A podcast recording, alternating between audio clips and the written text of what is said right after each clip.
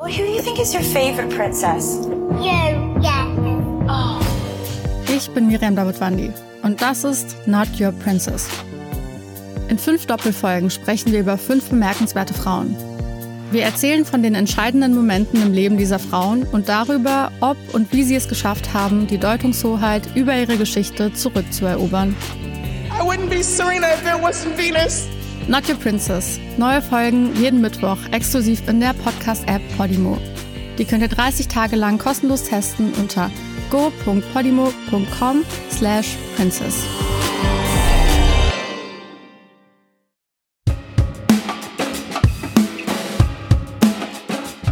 Was sollte Fleisch kosten? Das ist eine gute Frage. Äh, Fleisch sollte so viel kosten, dass das Tier vernünftig gehalten wird und vernünftig weiterverarbeitet werden kann. Die einen könnten nicht ohne, die anderen finden nichts schlimmer. Fleisch, das auf den Teller kommt, ist Philipp Rosis Beruf. Bei Frag mich alles erzählt der Metzgermeister, wie es sich anfühlt, bei einer Schlachtung dabei zu sein und was wirklich in die Wurst kommt. Herzlich willkommen. Rheinische Post Aufwacher. News aus NRW und dem Rest der Welt.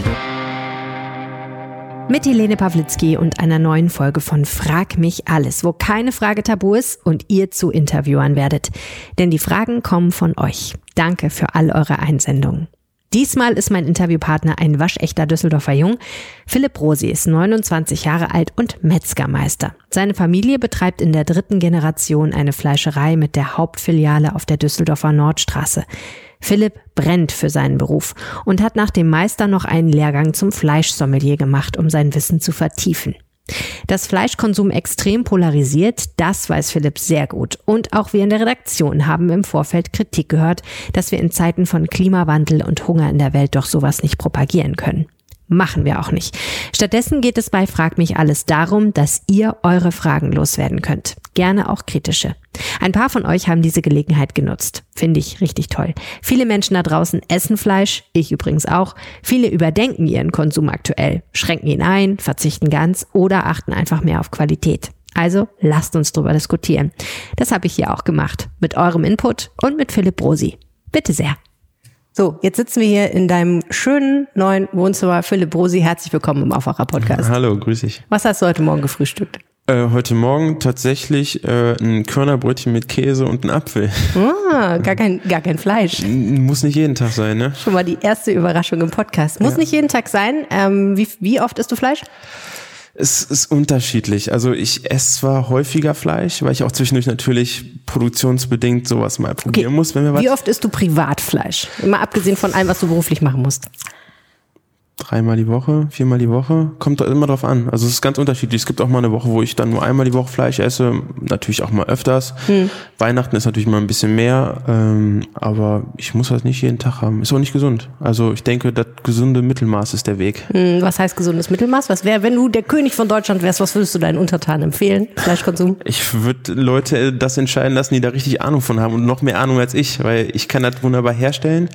Aber du bist doch Fleischsommelier, du weißt doch. Bescheid natürlich, über den weiß, Nährwert. Natürlich weiß ich über die Nährwerte Bescheid und ich weiß auch, dass man sagt, wie ist die Vorgabe, 500 bis 600 Gramm pro Woche soll man ungefähr sich dran halten, Mhm. dass es nicht zu viel wird.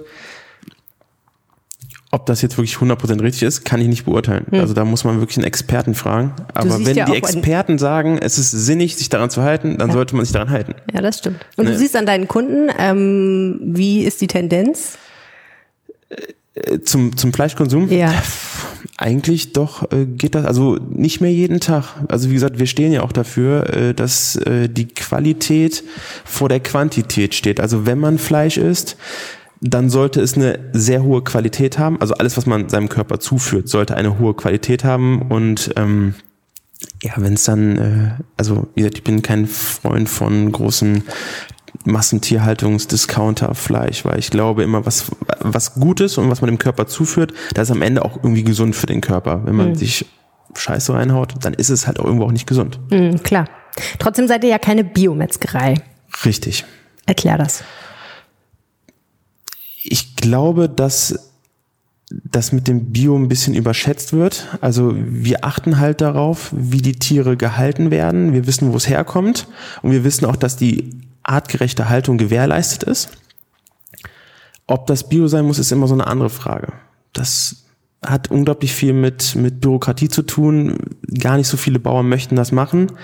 Ähm, also wie gesagt, wir wissen, wo es herkommt, wir wissen, wie es gehalten wird, äh, wir wissen, wo das Futter herkommt. Ähm, wir sind der festen Überzeugung davon, dass gerade familiengeführte Bauernhöfe immer etwas besser sind, als wenn es irgendwie einen gibt, der diesen Bauernhof nur führt mhm. und sich um den kümmert, weil ich glaube, weil ich, ich sehe das ja an mir selber auch. Ähm, du steckst einfach mehr Herzblut rein. Und ich glaube, dass das am Ende auch der Kasus Knaxus ist für eine gute Qualität. Mhm. Ob dein Herz drin steckt oder nicht. Richtig. Ich glaube, das macht, macht einen riesen Unterschied. Ob du dir jeden Tag nicht nur 90 Prozent Mühe gibst, sondern 110 Prozent, das macht viel Unterschied. Hm. Und was du sagst ist, es muss nicht Bio sein, damit der Bauer so viel reinsteckt. Es muss nicht zwingend Bio sein. Nee. Mhm. Also wie gesagt, es, es kommt, man sollte sich halt mit dem Thema beschäftigen und wie gesagt, wir sind auch sehr, sehr transparent, auch auf unserer Homepage, wo man genau sehen kann, wo kommt's her, was für Anforderungen stellen wir den Bauern wie gesagt, es ist, es ist nicht nur ein Bauernhof. Ein Bauernhof alleine kann das gar nicht gewährleisten. Ähm, das ist immer so ein schönes, ein schöner Marketing-Trick von vielen. Aber, ähm, oder die wenigsten können das gewährleisten.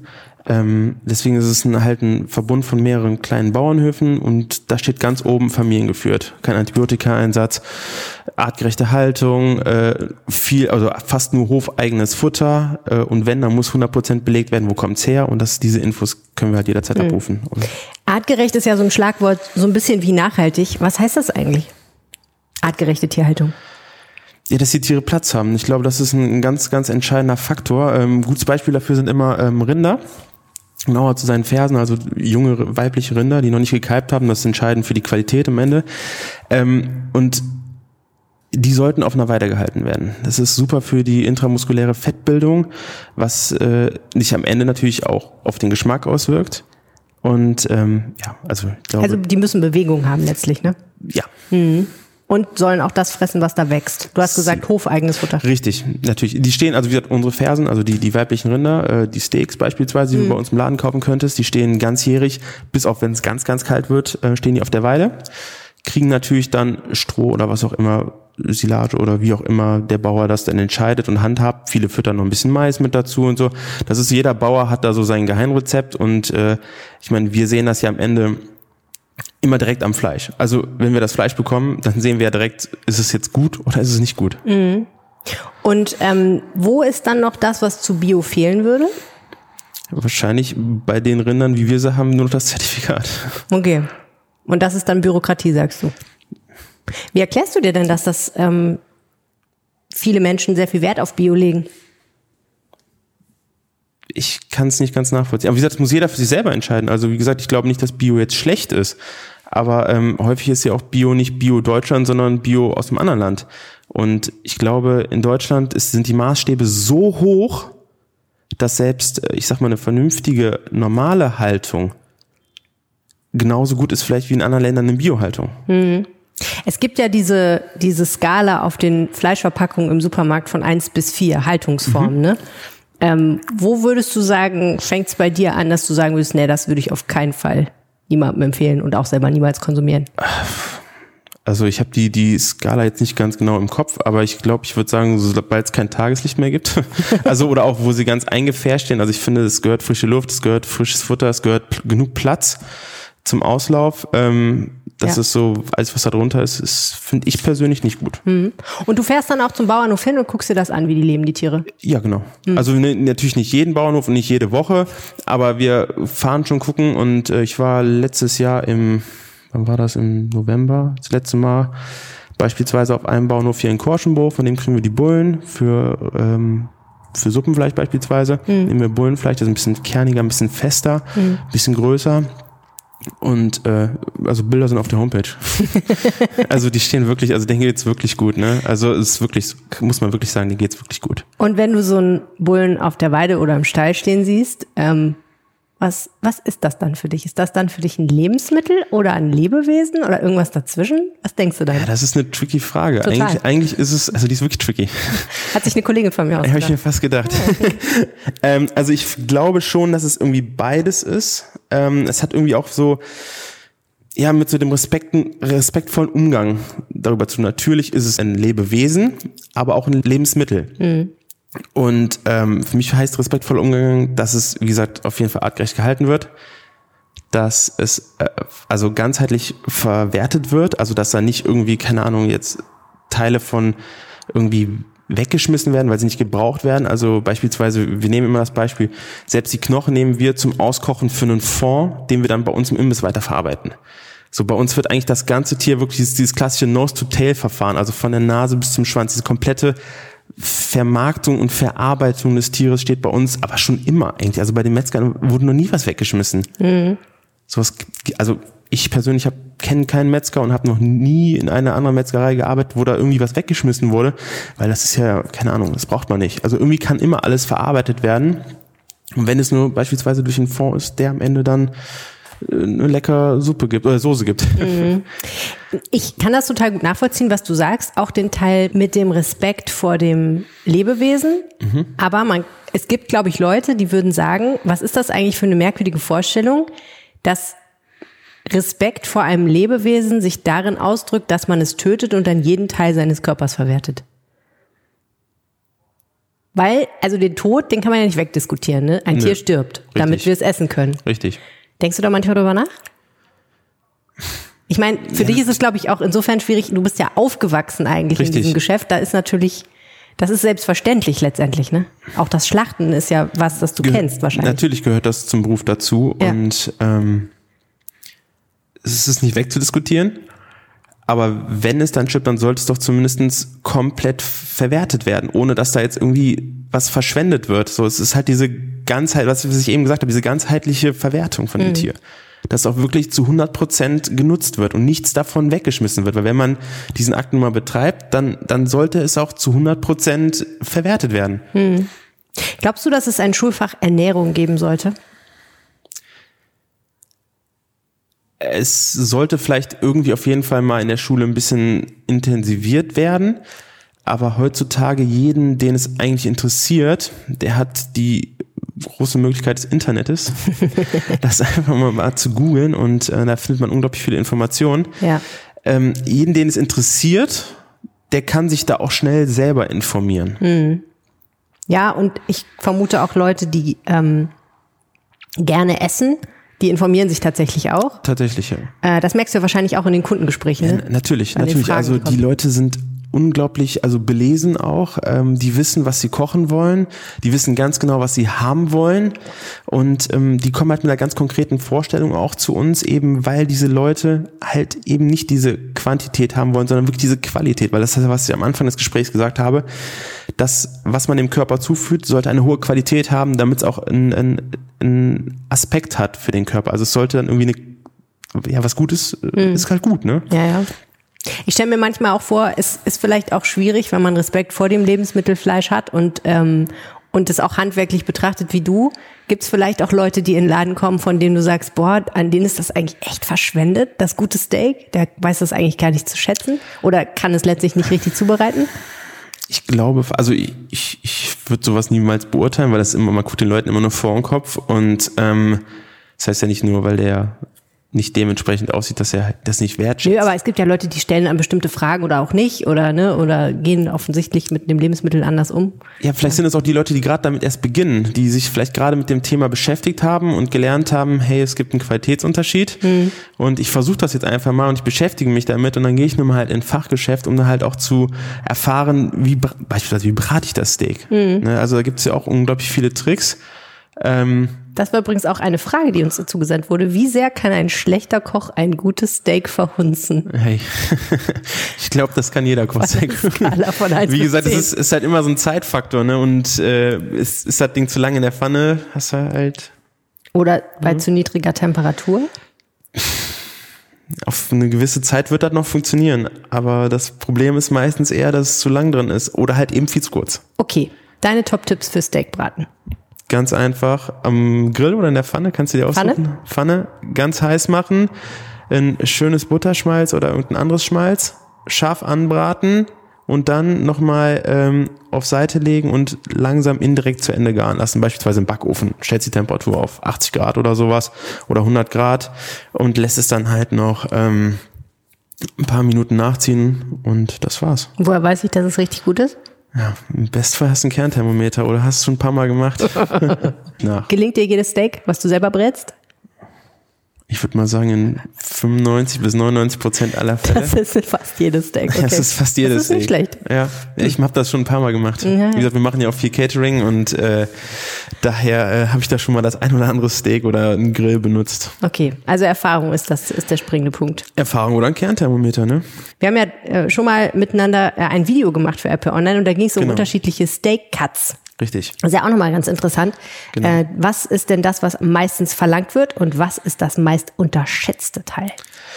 Äh, ich glaube doch, dass am meisten das Roastbeef oder das Rumpsteak äh, verlangt wird. Inzwischen. Was ähm, ist das genau? Das ist der Rücken vom Rind. Also es ist ein relativ mageres Stück mit einem leichten Fettdeckel oben drauf, wird sehr, sehr zart, hat aber einen relativ kernigen Geschmack, also ist halt schon ein bisschen geschmacksintensiver und ist also ist wirklich ein solides Ding. Also kann man nichts mit verkehrt machen, trifft man eigentlich in der Regel jeden Geschmack mit. Und wenn es halt ein bisschen, was ich persönlich, also ich bin ein Freund davon, ähm, das, äh, das Flat Iron, das ist ein Stück aus der Schulter geschnitten. Ähm, das funktioniert aber nur, wenn man es richtig und lang genug reift. Ähm, Was heißt Reifen? reifen heißt, ja, das Fleisch reifen. Ich weiß, dir kommt das normal vor, aber Ja. ich glaube, vielen Menschen Ja, gut, ist nicht äh, klar, im- dass im Laufe Fleisch nicht von der Kuh direkt in die Theke kommt. Richtig, also gerade bei Rindfleisch ist das ein Thema, was sehr, sehr wichtig ist. Ähm, die Reifung. Ähm, je länger ein Steak reift, also beziehungsweise nicht je länger, es gibt schon so, ein, so ein, ungefähr eine Richtung, die liegt ungefähr bei vier Wochen. So machen wir das beispielsweise. Nehmen wir das Beispiel Rumsteaks, wir kriegen das Fleisch. Ähm, In dann- welcher Form?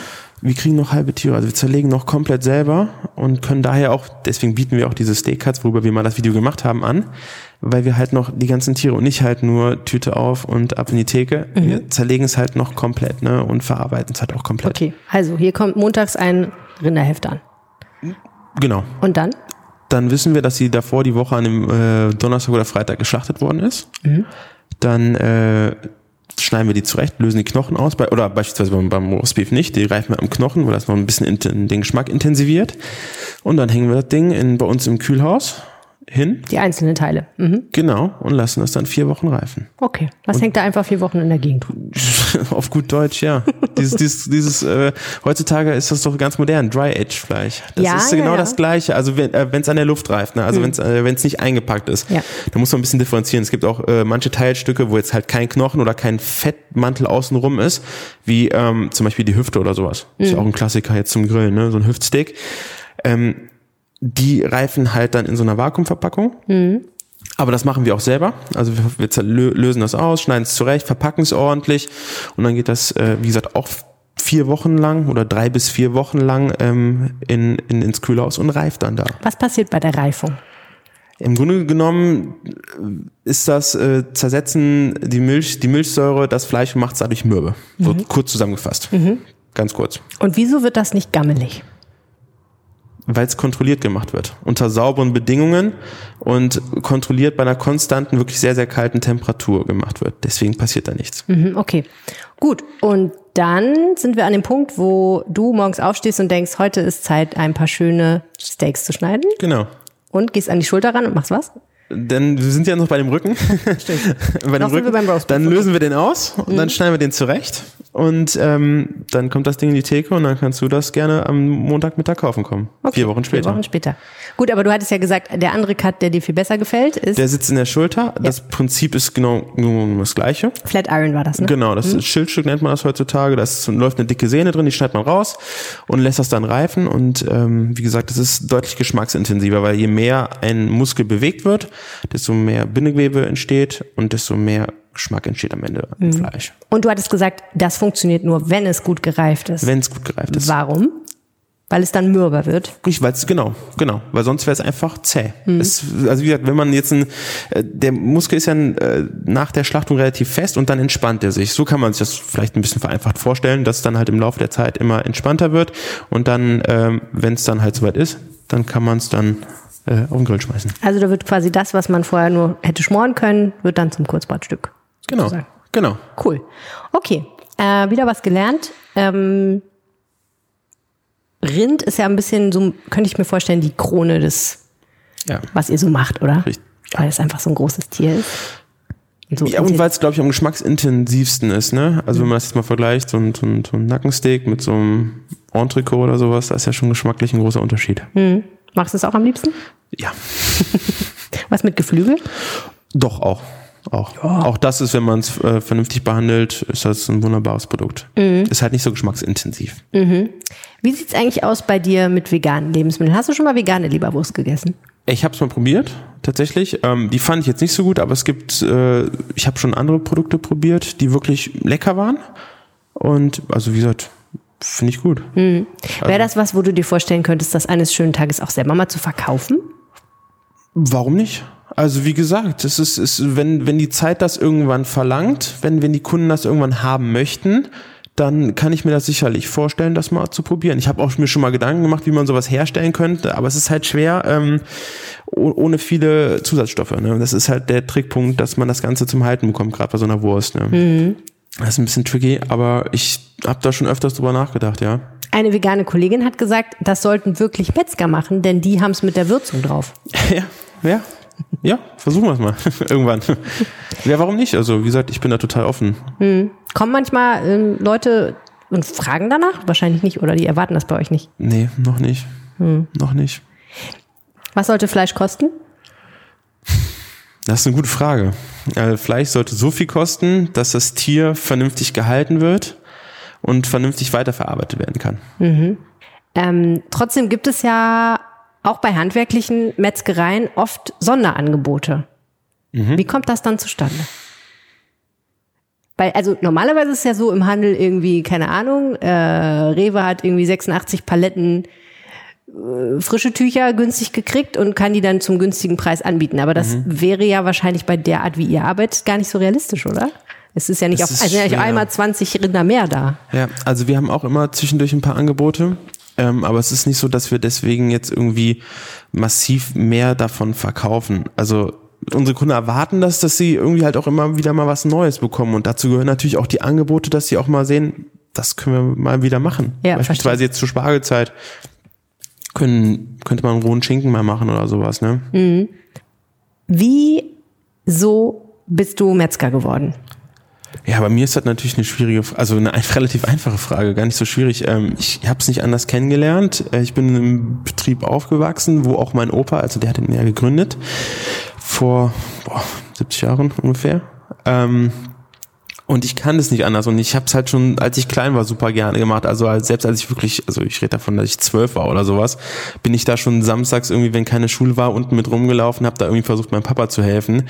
Oder äh, mit meiner Oma dann damals sogar noch, als ich noch jünger war, dann irgendwie im Laden ein bisschen rumzurennen. Also ich fand das schon immer faszinierend. Ähm, und ja, es ist halt, es ist halt ein super abwechslungsreicher Beruf. Ne? Also du, du hast halt ganz viele Stationen, die du äh, machen kannst. Du fängst an, verkaufst es im Laden.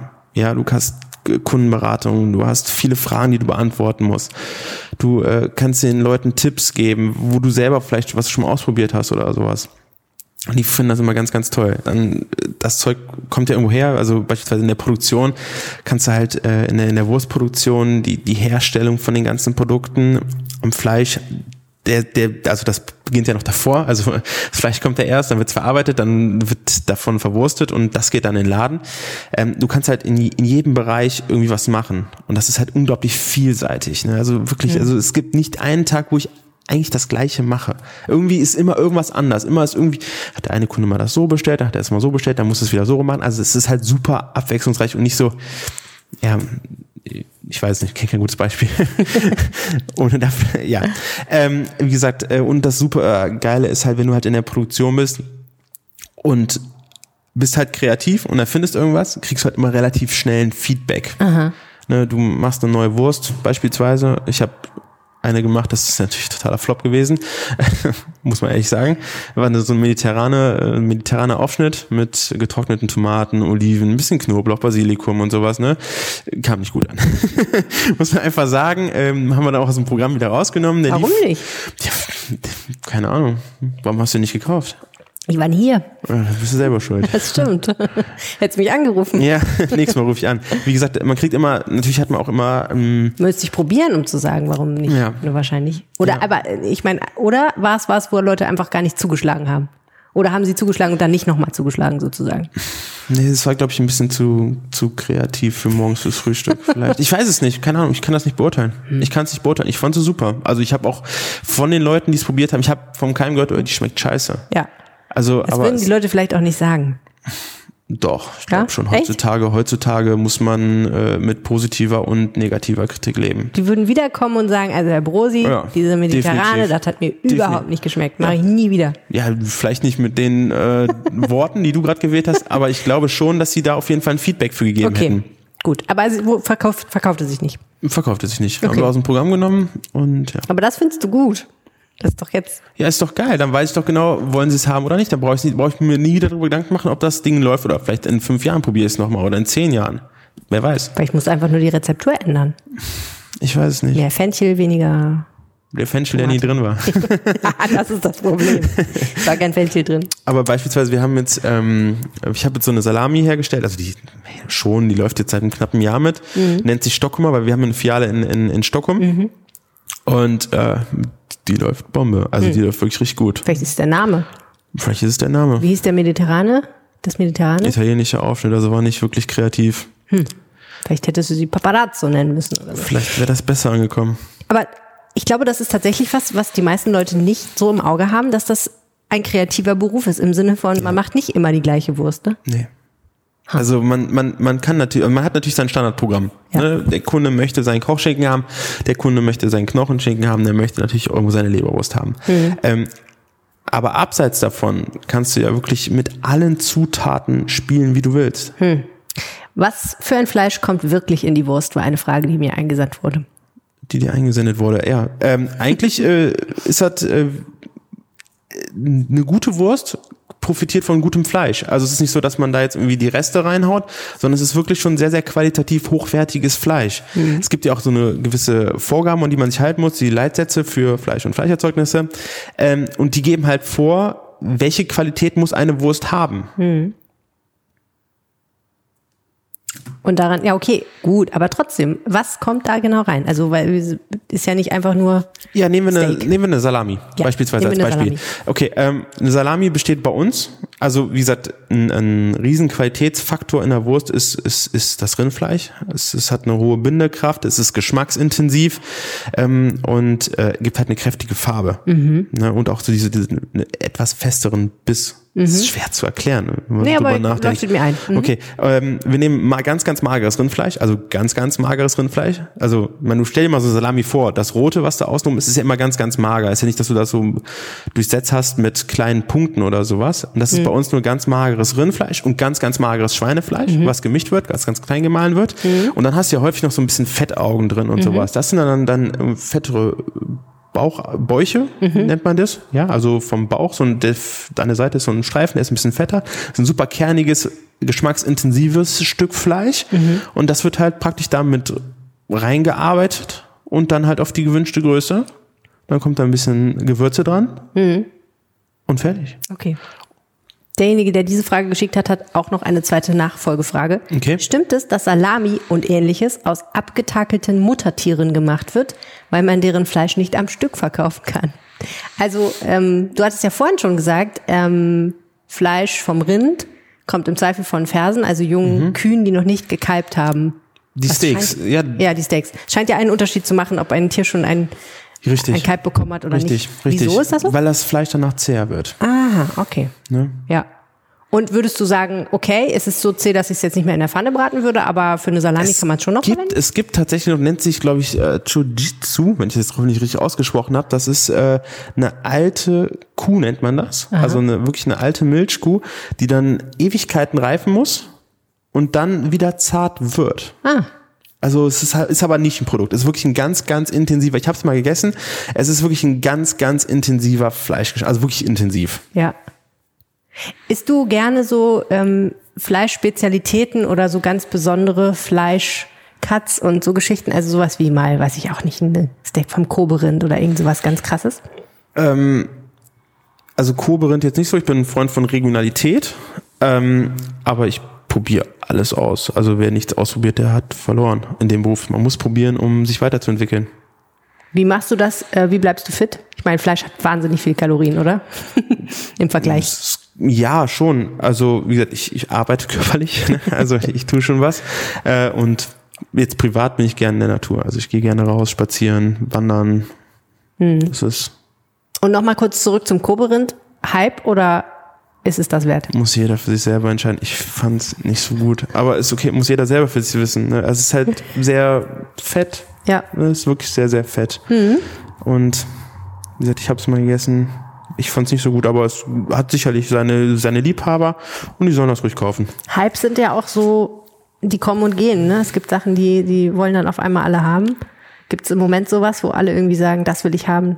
Ja, ich glaube, der Hype im Moment ist tatsächlich die Qualität. Also generell die Regionalität und die Qualität. Ja. Also habe ich das Gefühl zumindestens. Was ja eigentlich eine ganz gute Sache ist. Das ist eine super Geschichte. Freut mich richtig, dass, dass, dass das viele Leute jetzt erkennen und halt äh, wirklich dann halt auch zum, zum Fachmann gehen, um diese Qualität zu kaufen. Finde ich, finde ich super. Also das war ein bisschen, als mein Vater damals selbstständig geworden ist, da haben gerade die Supermärkte aufgemacht und haben halt günstigeres Fleisch verkauft, aber der hat immer gesagt, er hat, er hat schon immer gesagt, es gibt Leute, die, die, die, die schätzen diese Qualität, die der Metzger dir von nebenan bieten kann und es gibt halt Leute, die werden es halt nicht schätzen. So. Und jeder soll leben, wie er möchte, jeder muss damit, muss sich selbst damit im Reinen sein und jeder muss es selber essen, im Grunde genommen und es gibt Leute, die legen da Qualität drauf und es gibt halt Leute, die legen da, wie beim Auto, es gibt Leute, die legen Qualität auf ein hochwertiges Auto und manche sagen, ja, es ist halt äh, ein Mittel zum Zweck, ne? Das bringt mich von A nach B. Ob das jetzt schön ist oder nicht, ist mir egal. Ich muss noch mal eine Frage zum Thema Wurst stellen, die mir selber relativ rätselhaft ist, aber vielleicht ist die Antwort ganz interessant. Ist Blutwurst die gesündeste Wurst, die es gibt? Ich, also, nee, ich glaube nicht, dass die, also die ist schon etwas, etwas fetter vom, vom, vom, von den Inhaltsstoffen her. Aber ich würde nicht sagen, dass es die gesündeste ist. Also die magerste Wurst ist wahrscheinlich doch eher so ein Kochschinken, ein Rohrschinken, ein Corned Beef, äh, ein, ein Putenaufschnitten oder sowas in die Richtung. Das ist doch relativ mager, Ja. wenn man das an dem Fettanteil messen möchte. Ist Schweineblut zum Trinken geeignet? Gibt Leute, die machen das, ne? Ja, es gibt Leute, die essen nur rohes Fleisch. Also nur, nur. Wer ist das? Ah, Ich habe den Fachbegriff vergessen. Aber da gibt's welche, die essen nur rohes Fleisch. Muss mal googeln. Ich habe auch mal ähm, gelesen von einer Schlachtung ähm, in Frankreich war das so eine Dorfschlachtung, wo die dann auch vom Schwein das Blut getrunken haben, weil es gut schmeckt. Ja. Okay, hast du schon mal probiert? Nee. Doch, nicht so unbedingt äh, nee. Bock drauf. Also ganz roh muss, also wie gesagt, muss. ja. wenn- Warst du schon mal bei einer Schlachtung dabei? Ja. Wie ist das? respektvoll. Also man muss schon wissen, was man da gerade tut und man muss auch bewusst sein, wofür das dient und ja. Also es ist nicht ohne. Also man, wie gesagt, es gibt sicherlich viele Leute, die machen das schon häufiger, aber wenn man das zum ersten Mal sieht, dann denkt man schon drüber nach. Aber wir hatten witzigerweise letztens einen Kunden, der hat ähm, ähm, ein äh, Schwein als Ferkel gekauft, großgezogen und dann am Ende geschlachtet und komplett verarbeitet. Der hat mir sogar seine Produkte vorbeigebracht. War lecker, was sie da gemacht haben, war wirklich gut. Und er hat gesagt, für ihn war es ein unglaubliches Erlebnis und ähm, ja, Glaube ich. ja, Hast du schon mal selber gemacht, geschlachtet? einmal ja. Du hast gerade gesagt, respektvoll, also so ist es ein Moment voller Ehrfurcht, so hört sich das Richtig. an. Interessant eigentlich, ne? Ja, man muss halt schätzen, was man da gerade tut, ne? Also es ist nicht so, dass man das halt, wie gesagt, es ist halt auch irgendwo ein Lebenswesen. Hm, das stimmt. Was wärst du geworden, wenn du nicht bei deinen Eltern in den Betrieb Ja, eingestiegen das wärst? ist eine super schwierige Frage. das ist echt eine richtige schwierige. Also ich kann mich eigentlich nicht entsinnen, jemals was anderes gedacht zu haben. Nee, als du bist Beruf. niemals nachts aufgewacht und hast gedacht, ach, wenn ich Schauspieler Ich wäre. wollte schon immer mal Millionär werden oder sowas, aber äh, keine Ahnung, ich. Ach, wenn ich Elon Musk wäre. Ja, sowas. Echt? Ja, also, Also schon so Unternehmertum. Nee, also ich meinte also generell so. Oh, ich, dem Erfinder Hörer? nicht, nee. Also, also eher was Handwerkliches, weil ich bin ein großer Handwerksfreund. Ja. Vielleicht wäre ich Schreiner geworden. Also ich habe jetzt, wie gesagt, äh, wir sind ja umgezogen und wir haben da zwei, drei Schränke, die habe ich äh, komplett aufgearbeitet, beispielsweise der Schrank da. Oh. Ähm, Das ist wirklich ganz schön. der ist schön geworden, ja. Mhm. Den habe ich komplett aufgearbeitet und ich muss einfach sagen, das ist ein unglaublich befriedigendes Gefühl, wenn man das dann so macht. Muss Mhm. man einfach sagen. Es ist um das Ergebnis zu sehen. Das ist ja das, was ich auch mein Beruf, ne? Es ist einfach, du hast ein super schnelles Ergebnis und Du hast super begeistert vorhin schon über deinen Beruf gesprochen. Ich Mhm. muss dich aber fragen, wieso zum Teufel will den keiner haben? ja, das ist Denn eine gute Frage.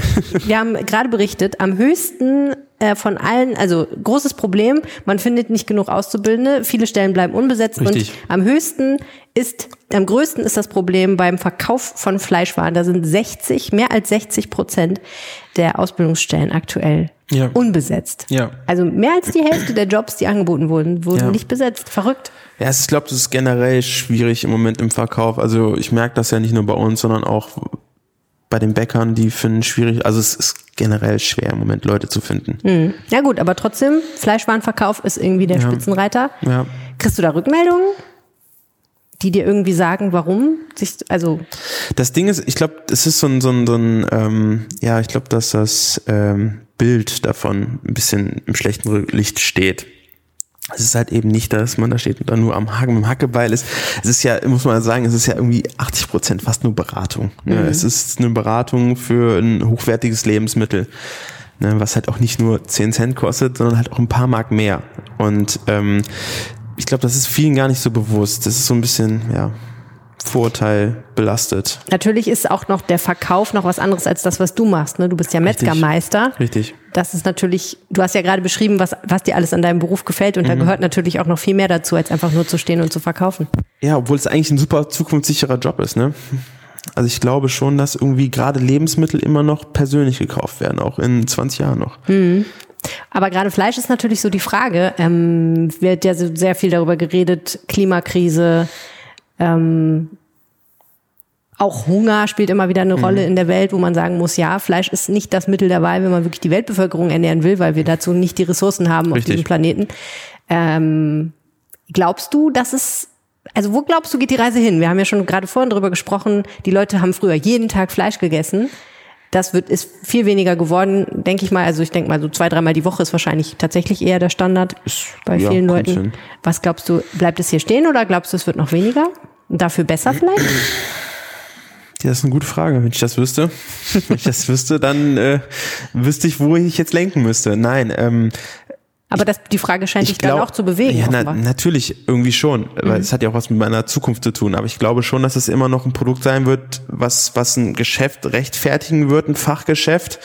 Ähm, Ob es jetzt, wie gesagt, es ist ja immer das Problem, ist ja immer die Masse anstatt die Masse von allem. Mhm. Ja. Ne, Wenn jetzt alle darauf achten würden und sagen, ich esse nur zweimal die Woche Fleisch und äh, dann sieht die Welt schon ganz anders aus. Glaube ich, weil dann brauchst du ja nicht so viel. Und dann kann man auch mehr aus, für das ausgeben, was man dann konsumiert. Richtig. Aber die Frage ist, geben die Leute jetzt beim Brot wahrscheinlich auch, die gehen wahrscheinlich auch eher zum Bäcker, die bei uns einkaufen, gehen wahrscheinlich auch eher zum Bäcker, als irgendwie ein abgepacktes Brot zu kaufen. Ähm, ja.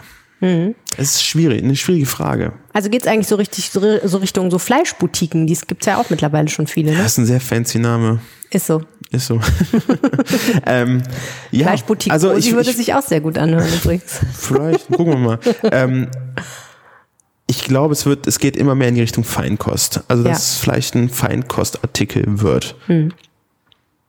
Und was heißt Feinkost dann? Nicht jeden Tag und ganz besondere Qualität? Oder was meinst du Genau. genau damit? Genau, das ist ja das, also dafür stehen wir Metzger ja eigentlich alle. Also es, ich, ich kenne keinen Metzger, der jetzt seinen Kunden sagt, hey, du musst jeden Tag Fleisch essen. Also das ist, das, ist ein Gamechanger. Äh, kenne ich nicht. Glaube ich auch nicht, dass das irgendeiner machen wird.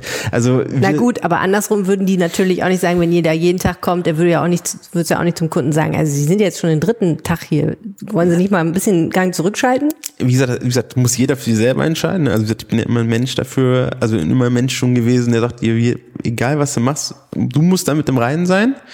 Ähm, aber ich glaube schon, dass das, dass das viele so nehmen. Also die, dass da nur zwei, dreimal die Woche Fleisch gegessen wird und wenn, dann halt hochwertig. Also ich glaube, dass dahin wird der Weg gehen und ich finde ich super. Also wirklich, wenn es gesund ist, wenn es, also wenn die Leute damit klarkommen und es es, es schützt ein bisschen, also es, es, es stützt die Qualität, dann ist das doch genau da, wo wir hinwollen, oder? Woran arbeitest du gerade? Also, ich meine jetzt, was kreative Fleischgestaltung angeht. Hast du Ja. was in der Mache? Im Moment äh, arbeite ich ein bisschen an unserem Schinkensortiment, aber ist noch nichts, was irgendwie so spruchreif ist. Okay. Aber du guckst dir das an und denkst drüber nach. Ich denke immer wieder drüber nach, ja. Und ich muss sagen, die besten Ideen kommen mir meistens nachts. Es ist wirklich so, dass ich dann manchmal nachts wach werde und denke so, ja, scheiße, das muss man ausprobieren. Okay. Vielen herzlichen Dank fürs Gespräch. Gerne. Das war der Aufwacher am Wochenende. Feedback bitte an aufwacher.rp-online.de. Schreibt mir doch gerne mal, wen wir als nächstes bei Frag mich alles vors Mikrofon holen sollten. Habt jetzt einen schönen Tag. Mein Name ist Helene Pawlitzki. Wir hören uns bald wieder. Bleibt gesund.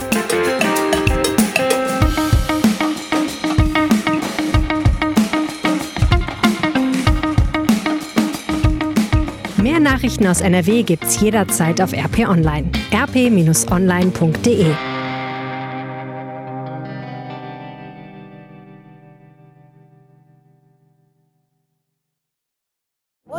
is your favorite princess? You, yeah. Ich bin Miriam Davidwandi und das ist Not Your Princess.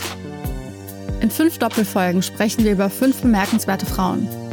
Wir erzählen von den entscheidenden Momenten im Leben dieser Frauen und darüber, ob und wie sie es geschafft haben, die Deutungshoheit über ihre Geschichte zurückzuerobern. I wouldn't be Serena if there wasn't Venus. Not Your Princess. Neue Folgen jeden Mittwoch exklusiv in der Podcast-App Podimo. Die könnt ihr 30 Tage lang kostenlos testen unter go.podimo.com slash princess.